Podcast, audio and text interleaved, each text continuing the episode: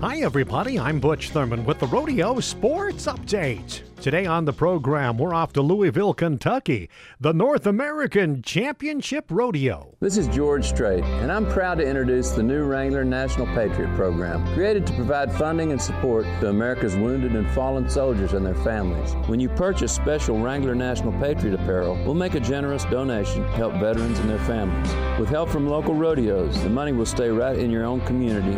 Please go to WranglerNationalPatriot.com. Wrangler.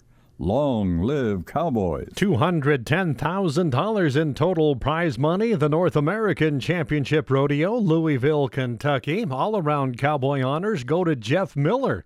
He won the steer wrestling, placing in the calf roping. He earns just under 10 grand. Other champions this year include in the bareback riding Jesse Pope, 257 points over three rounds. Tim O'Connell, second. In the bulldogging, as we said, it was Miller. He had a 13 and 5 time over three rounds. Ty Stanley is second.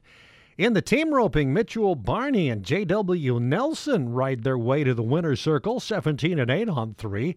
Brant Spurgeon and Gabe Gwaltney in the runner up spot. Now to the bronc riding, it's Riggin Smith, 251 and a half points on three. Chance Masters second. Roy Lee wins the calf roping, a three round time of 26 and 8.